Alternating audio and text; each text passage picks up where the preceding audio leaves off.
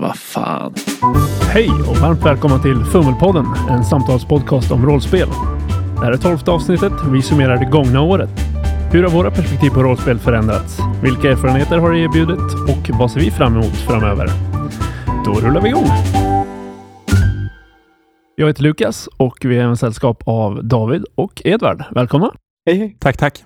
2017 är förbi och eh, det har åtminstone för min del varit ett av de mer upplysande rollspelsåren. Bland annat började vi med den här podcasten i våras och eh, de här väldigt fokuserade samtalen har i alla fall påverkat min syn på rollspel ganska mycket. Även börjat hänga en del på forum och testa på nya grejer. Så jag, för mig har synen på rollspel ändrats väldigt mycket och eh, även påverkat hur jag spelar. Ledande fråga. Håller du med David? Jag håller jättemycket med faktiskt. Och det har varit en hel del samtal också utanför podcasten så här, på Facebook och olika chatter och varje gång man har träffats och spelat rollspel egentligen och pratat om vad vi kan förändra och förbättra och hur vi tänker. Ja, inte nödvändigtvis alltid förbättra heller, utan bara hitta andra perspektiv på saker och vidga sina vyer. Absolut. För ett år sedan så hade jag nog huvudsakligen kört mer sådana här klassiska traditionella rollspel med Drakar och Demoner och Vampire och friformsvarianter förvisso, men de var ju fortfarande mer klassiskt inriktade och hade aldrig något regelsystem egentligen. Och sen under året har vi ju testat på Apocalypse World. Nu har vi börjat kika på det här Kingdom.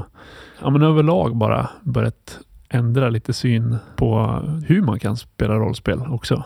För min del har det ju blivit lite mer abstrakt och distanserat med tanke på att jag har trappat ner mitt rollspelande och mycket av mitt nörderi har just hamnat i form av podcast, forum, tittande och eget pillande på sin egen höra. Så man har inte hunnit sätta så mycket av de djupare tankarna i verket. Du har blivit mer teoretiker än praktiker. Ja, enkelt. det känns så.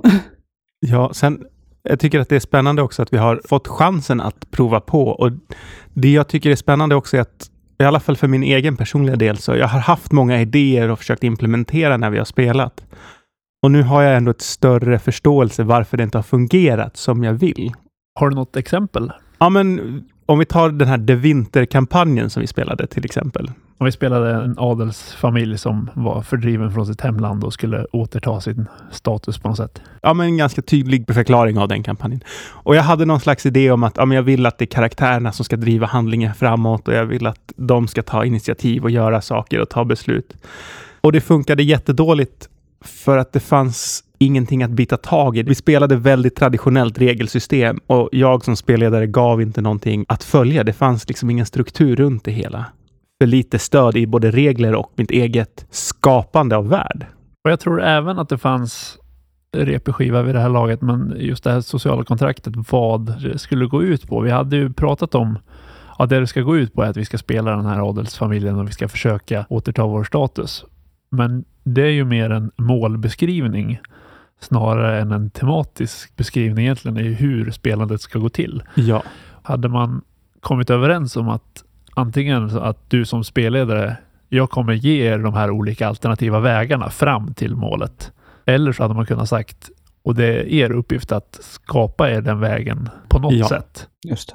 Och även delmål, att göra det paketerbart så att man inte behöver ta sig an det riktigt stora problemet det första man gör, utan att ge möjligheter att nu löser vi den här partitionen, det kanske bara förbättrar ryktet i en persons ögon. Vilka tjänster kan vi göra åt den här personen och sånt där. Att man inte paralyseras av storheten i slutmålet.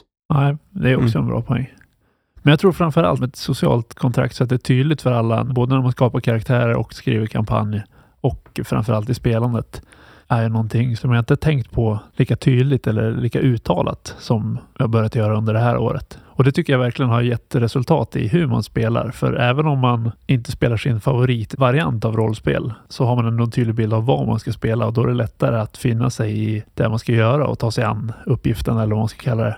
Ja, absolut. Ja, men som du säger, just det här att man går in och köper, okej, okay, nu har vi kommit överens om att det här är vad vi ska spela. Nu ska inte jag försöka spela mitt favoritspel medan de andra försöker spela någonting helt annat, utan man har mer en gemensam väg. Och det gör att det blir bättre. Det är lite som att säga att nu ska vi gå på dejt och sen kommer man in med alla sina olika idéer. Någon tycker att det innebär fin middag och bio och någon annan tycker att det innebär laserdome. sånt där. ja. Båda de är ju fullt rimliga alternativ. Men har man inte diskuterat det innan och så kommer någon i oömma kläder och någon kommer i kostym. Ja. Det låter ju oerhört korkat, men en av de stora lärdomarna som jag verkligen fått insikt i under året är det här att det finns ingen ultimat spelstil egentligen. Det finns olika typer av rollspelande, men det ena behöver inte nödvändigtvis vara bättre än det andra. Och det låter ju självklart när man säger det. Men jag tror att tidigare har jag haft någon inneboende tanke att jag efter mina decennier av rollspelande har listat ut att det är det här som är den bästa varianten av rollspel. På många sätt har det varit det för just mig. Och den lilla gruppen man under en längre tid har spelat tillsammans med. med Ja. Isolationsbias. Precis. Just den här ödmjukheten inför andras perspektiv har definitivt ökat. Jag hör ju själv när jag säger att det låter korkat att tro att min egen världsbild är den enda sanna, fast, Fast det är det ju är- ett av världens stora problem. Så. Ja, men och det är väl det som är det viktiga också. För att det är ju, man har ju idéer och fördomar och liksom förutfattade meningar i allt. Och det är lätt att gå och tänka, men jag har fattat det här, jag har rätt, alla andra har fel. Och det funkar ju inte så. Nej. Nu drar jag upp något gammalt, men jag missade ju en tidigare podcast när ni satt och eh, påbörjade designen av ett eget spel.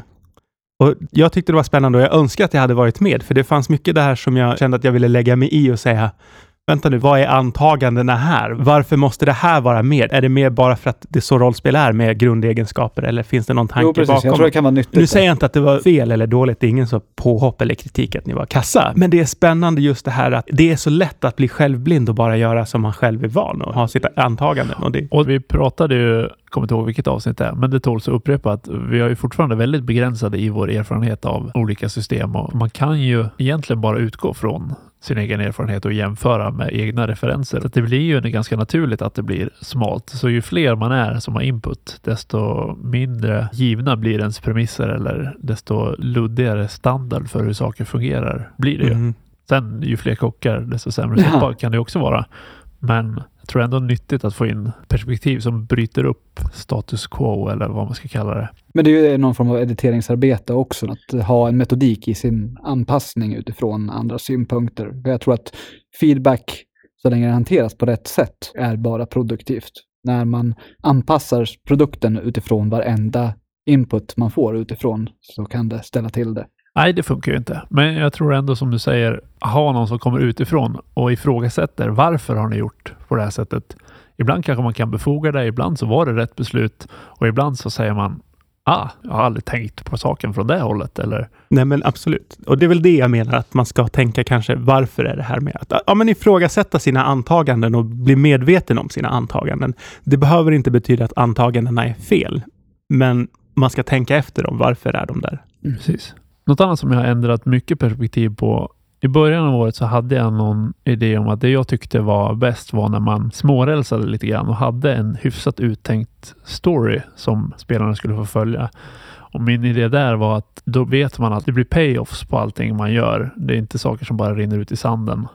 Och man slipper de här tråkiga punkterna som inte leder någonstans och där man bara springer runt och är förvirrad på ett tråkigt sätt genom tiderna så har vi haft väldigt roligt med det också för att det blir någon form av resa, men man upplever resan från karaktärens perspektiv och sen gör man val utifrån karaktären och det har inte liksom varit superrälsat, men det har ändå funnits någon som håller den i handen och leder den rätt eller vad man ska säga. här, jag har upplevt det som att man åker på en motorväg. Och visst, man kan kliva av eller gå ut i skogen. Men då har man liksom inte hittat så mycket, utan då är det bättre att gå tillbaka till motorvägen och fortsätta längs den vägen, för det är där det finns någonting att se. Jo, och sättet jag försökt hantera det när jag spelat är ju att man eh, lägger in ganska tydliga val. Att du kan välja A eller B eller C eller D. Men A är det vettigaste valet för att det finns starkare motargument mot de andra valen. Men under året så har jag nog slagit om nästan helt där. Inte planera någonting annat än äventyret, platserna, SLP-erna, deras motivationer och situationen som pågår och hur de kanske reagerar på vissa typer av stimuli. Men att det sen är helt upp till spelarna hur de gör. Och det jag har varit orolig för tidigare är att då blir spelarna passiva för att de inte vet vad de ska göra eller det är många saker som rinner ut i sanden. Men det som jag erfarit nu när man har testat på det mer är att så länge man har tillräckligt tydliga hooks och tillräckligt tydliga idéer kring vad scenariot är, men inte hur scenariot ska utspelas, så flyter det på och även när saker rinner ut i sanden så gör det det på ett ganska roligt sätt för spelarna. Och det blir lite roligare som SL för att man inte har någon aning om var det tar vägen. Och att saker får balla ur helt och hållet också. Om det inte finns en överhängande plan så kan man verkligen göra ett fyrverkeri där allting är i kaos efteråt. Då kanske vi plockar upp bitarna efteråt och ser vad det blir av det. Precis. Medan hade man haft en stor plan för vad som skulle hända i den situationen, då sitter SL och gråter efteråt för att man inte kan plocka upp trådarna. Och jag ska som spelare säga att jag är jätteglad. För den värsta känslan jag vet när jag spelar rollspel är att okej, okay, spelledaren har någon slags plan om vad vi ska göra. Jag och jag vet inte. inte vad den är, så jag sitter här och gissar och försöker tolka det han säger. Och det får mig att slå bara ut. Och det där är ju en av anledningarna till att jag historiskt sett har utvecklat just det sättet att skriva äventyr. För att jag vill aldrig som spelare själv känna att vad är det SL vill då? Vad ska vi göra? Jag fattar inte. Så därför gör man det extra tydligt eller man låter saker löpa på mer naturligt mm. än att spelarna ska sitta och fundera vad de ska göra härnäst tycker också det är ganska intressant, för det jag har märkt i Davids spelstil, för det finns ju två sätt att hantera den bristande insikten i vad som kommer härnäst. För att många blir helt handlingsförlamade och sitter tysta och gör ingenting för att de inte vet vad SL vill göra härnäst. Och där saktar ju ner tempot. Men det verkar som att din metodik för att hantera de situationerna, att göra någonting extremt eller göra någonting som sätter hjulen i rörelse, så får du se hur SL försöker styra tillbaka saker in på banan igen. För att då vet du vilket spår det är som är tänkt. Jag har nästan tolkat det mer som en provokation. Ja. Nu fattar jag inte vad jag ska göra. Ja, nu jävlar. Ja, men helt ärligt, alltså, det är lite omoget av mig kanske, men det är mer så jag reagerar. Jag är frustrerad för att spelledaren sitter och har någon så här plan och jag känner bara, men jag fattar inte vad han vill att jag ska fatta.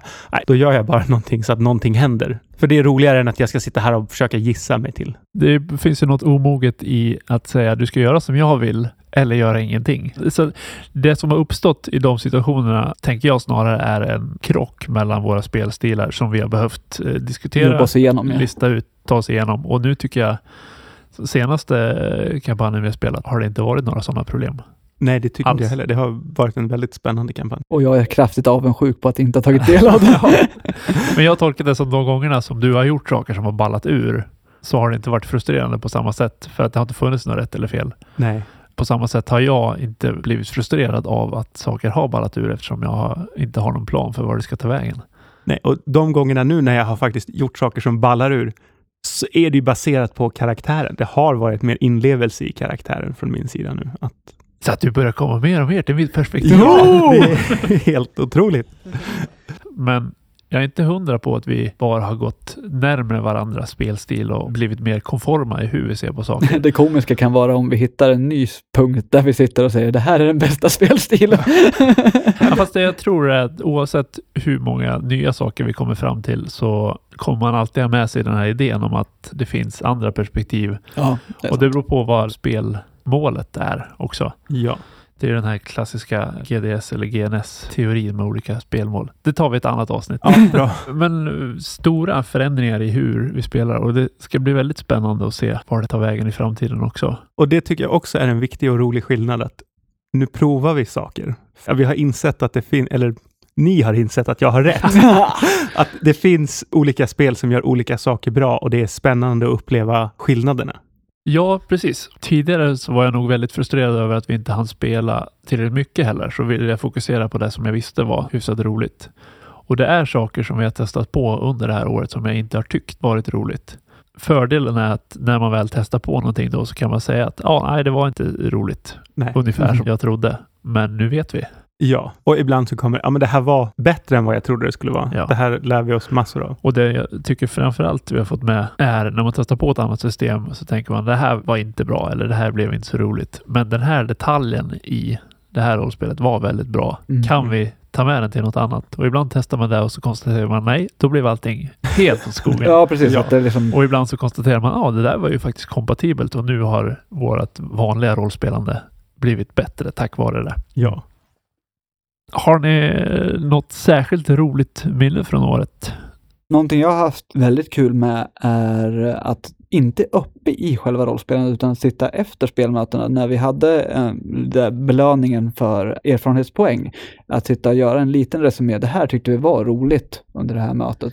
Just det, för systemet som vi huvudsakligen har hållit på med under året är egenknackat och XP-systemet belönar inte när du slår ihjäl monster utan efteråt så har vi en diskussion med ett antal punkter om något extra cinematiskt eller fränt har hänt, om det är något samtal som varit extra bra, om det är någon karaktärsillustrerande moment under spelmötet. Punkter som vi har plockat ut tidigare som vi tycker gör spelmötena bättre och så utvärderar vi spelmöten utifrån dem och delar ut XP. Det är ju väldigt meta att karaktärerna blir bättre av att vi har haft det roligare. men, men- Ja, det det, har det, det, rollspelarna är roligare. rätt form av morötter. Men eh, de reflektionerna tycker jag i samband med de här podcasterna har givit mig mera uppskattning för varje enskilt rollspelsmöte. För att jag faktiskt har tänkt igenom vad hade jag roligt med. Nu har det gått så pass lång tid mellan de tidigaste mötena under året, men det har ju alltid varit något skämt, det har varit någon överraskning. Oj, vad överrumplade alla våra karaktärer blev när det här hände. Alla de små händelserna, att se tillbaka på dem och reflektera över dem ger någon form av nostalgi nästan. blir någon form av omedelbar nostalgi. Kommer ni ihåg där för två timmar sedan? När Ja, du sa great- det här? greatest Det play bra of the game. Och jag tycker att det är kul också, just det här egenknackade systemet. Det har kommit till en plats där jag uppskattar där det finns en tydlig identitet, en tydlig anledning att spela det systemet till skillnad från andra. Och när vi började använda det så kände jag att fokuset var för spritt. Det skulle vara cinematiskt och realistiskt och det... Ja, Det går inte alltid hand i hand. Nej. nej, precis. Och nu finns det en tydlig identitet som jag uppskattar. Och det tror jag kommer från att vi har testat på andra saker och så har man konstaterat att ja, men det här är lite mer åt hållet som jag skulle vilja att det är. Och sen har vi testat något annat och säger nej, det här vill jag verkligen inte att det ska vara. Men varför har jag massa element som överensstämmer med det här då? Ja, men de kan vi ta bort. Precis som vi var tidigare, det är lättare att utvärdera sin egen bild eller sin egen idé ju fler referenser du har. Ja, Mm. och ju mer jag tänker på det också just tack vare den här podcasten. Jag tror att vi alla har utvecklat ett språk och en förståelse och kunna diskutera det för att vara tydliga och förstå vad den andra menar och kunna ge uttryck för idéer och tankar på ett bra sätt. Ja, man pratar ju lite annorlunda när man spelar in saker än när vi bara pratar vanligt och det är lättare naturligt när man pratar med vänner att man eh, tar någon form av ståndpunkt att det här tycker jag och jag håller inte med dig. Din åsikt är dålig, det är inte det man Ja. menar. Men det är lättare att det blir en sån jargong. Att Ja. ja. vad fan, skärp dig. Det är mycket bättre så här. Medan när man sitter och försöker framstå som någorlunda vettig inför folk så tar man en lite mer diplomatisk hållning eller man förklarar lite tydligare vad man egentligen menar. Ja. Samtidigt så, i alla fall jag har väl så spetsat till mina åsikter lite grann i den här podcasten och Jo, verkat lite mer snäv än vad jag kanske är i verkligheten. det blir ju bättre diskussioner om man har tydliga åsikter än att man är enbart diplomatisk. Ja. Lukas och jag måste hitta varsin nisch där vi är längre ifrån varandra. Fast jag upplever ändå under året att ett återkommande tema är att David har tyckt en sak, Edvard har tyckt en sak och jag har tyckt lite av båda någonstans mittemellan. Sen har jag växlat lite med vem jag håller mest med. ja. Men, Vi håller inte med varandra, men vi har roligt när vi spelar i alla fall. och det är väl det som, för att återknyta till det här med att det inte finns något regelsystem eller någon typ av rollspelande som är bäst. Jag tror du nämnde det i något tidigare avsnitt. Även om man inte håller med varandra eller även om man inte byter perspektiv så ökar respekten för andra perspektiv. Det tror jag är viktigt för att kunna ha konstruktiva diskussioner och lära sig mer om sin spelgrupp och ha roligare när man spelar. Helt klart. Tänkte avslutningsvis, har vi något som vi ser fram emot det kommande året? Ja, nej, men testa på mer. Jag tycker det är kul att lära sig mer. Att till sommaren faktiskt få börja spela igen. Ja, jag är beredd att hålla med där, för just nu har jag spelat väldigt mycket och jag har aldrig tyckt om att spelleda egentligen. Det är bara att jag spelade för då är det lättare att säga till folk att hörru, kom hit och rollspela Mm, än att säga hörru, planera någonting som jag kan rollspela.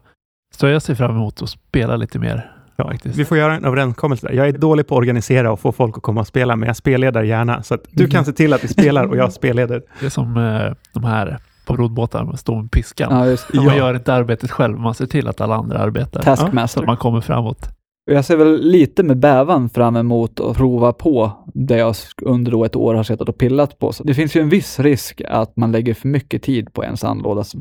Du bygger en stad. En stad, ja, där, där jag hoppas att vi kommer kunna spela mycket och olika varianter. Nu får jag ju feedback och insikt i hur ni spelar från de här diskussionerna och samtidigt era diskussioner på uh, Facebook. Så jag har ju kunnat anpassa mig där jag skapar i någon mån i de riktningarna. Men samtidigt så kommer jag haft ett års frånvaro och att då prova ut och se vart det tar vägen när man väl sätter det i bruk. Väldigt intressant, men med en viss mån av rädsla. Men det är därför jag tror det är så viktigt att prata igenom. Jag tänker inför nästa grej vi ska spela nu i vår, David. Även om vi har börjat få koll på varandra och haft mycket diskussioner, så inför nästa grej så tar vi en ny diskussion och med de andra vi rollspelar med också. Vad är målet nu med just den här spelomgången? Vilken typ av karaktärer ska vi göra? Vilken typ av rollspelande ska vi spela? Hur ska spelledaren lägga upp sitt spelledande? Och i nästa grej vi ska testa så har vi inte ens någon spelledare, så då kanske på sätt och vis kan det vara ännu viktigare att ha en diskussion kring hur man som spelare ska hantera det gemensamma ansvaret. Jo, men absolut. Och jag tänker det också. För det som jag känner själv att jag har ett ganska spritt intresse och tycker att olika saker är roliga i rollspel. Jag kan absolut tänka mig att spela något väldigt här, taktiskt rollspel alla Dungeons and Dragons eller någonting sånt. Mm, det vore kul att testa på. Länge sedan jag testade, men det känns lite inte hyckligt, men eh, någonting där kring att sitta och ha en rollspelspodcast utan att spela Dungeons and Dragons. ja, men någonstans så känns det lite så.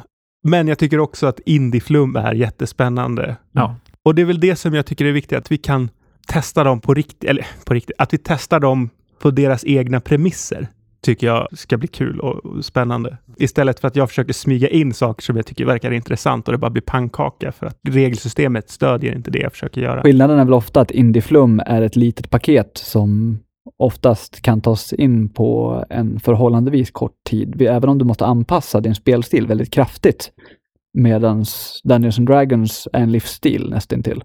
Ganska omfattande material om man ska vara inklusiv. Jo, det är det, sant. Det är klart du kan bara köra baspaket och ett färdigskrivet uppdrag som är anpassat för baspaketet. Men det finns ju så jäkla mycket lore och historia och material att väva in om man behagar. Ja, jag tror att det är någonting som vi kanske redan har diskuterat, det här med hur mycket som är lagom i en rollspelsvärld. Jag tror att ska vi spela Dungeons and Dragons så är nog det intressanta att titta på regelsystemet och testa ja. på det. System som hänger ihop med världen är snygga och bra. Mm. Men på många sätt så är väl systemen vi vill testa på det är så i jag... viss kombination med världen, men vi behöver inte bli några experter för att testa på ett system. Nej, men det är väl så jag ser också. Och jag tycker att man kan dela upp rollspel lite grann i spel man vill spela för att regelsystemet verkar intressant och bra designat och spel där världen är spännande och intressant, men reglerna verkar kanske inte så himla intressant. Men då är frågan om man inte bara ska ta andra regler. Eller så fungerar de jättebra med just den världen ja. så att det är värt att testa på av ja. den anledningen. Så det är mycket som vi nästan har ställt oss som anatema mot i vi har rört oss ifrån mycket av det som är high fantasy och eh, klassiska Sagan om ringen-raser och sånt där som är en väldigt stor del i Dungeons and Dragons. Så det kan nästan kännas förlösande att eh, nästan frossa i de aspekterna, om än bara för en kort stund. Ja, det är väl det som är nyckeln, att det är en kort stund. För många av de här sakerna som jag tycker är tråkigt med high fantasy, tycker jag är tråkigt med high fantasy oavsett vilka regler man har eller hur man spelar. Å andra sidan, ett år sedan så gillar jag ju inte allt för orälsade saker heller. Så att Nej. Jag, jag kanske sitter här om ett år och bara vill spela tomtar och troll och, och ja, men så här, Jag vill ändå konstatera att Visst, under det här året lärde jag mig väldigt mycket, men nu är jag fullärd. Mm. Ja, bra. Vi behöver inte spela in fler avsnitt. Vi är klara nu. Det är faktiskt en av de grejerna som jag ser fram emot med nästa år också. Att fortsätta diskutera och kanske smalna av ännu mer och hitta små detaljer som är värda att diskutera djupare och att det inte alltid behöver vara så övergripande.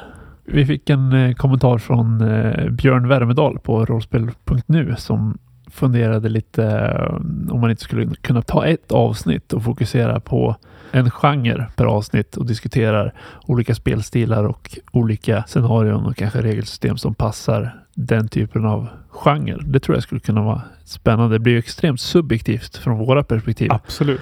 Den där typen av djupdykningar i någonting som är sjukt smalt och kanske egentligen bara är subjektivt. Men jag tror att vi skulle kunna ha roligt att diskutera det. Och sen om någon annan tycker att det är intressant så är väl det, bra också. Ja. Vi har ju eventuellt kanske Björn då.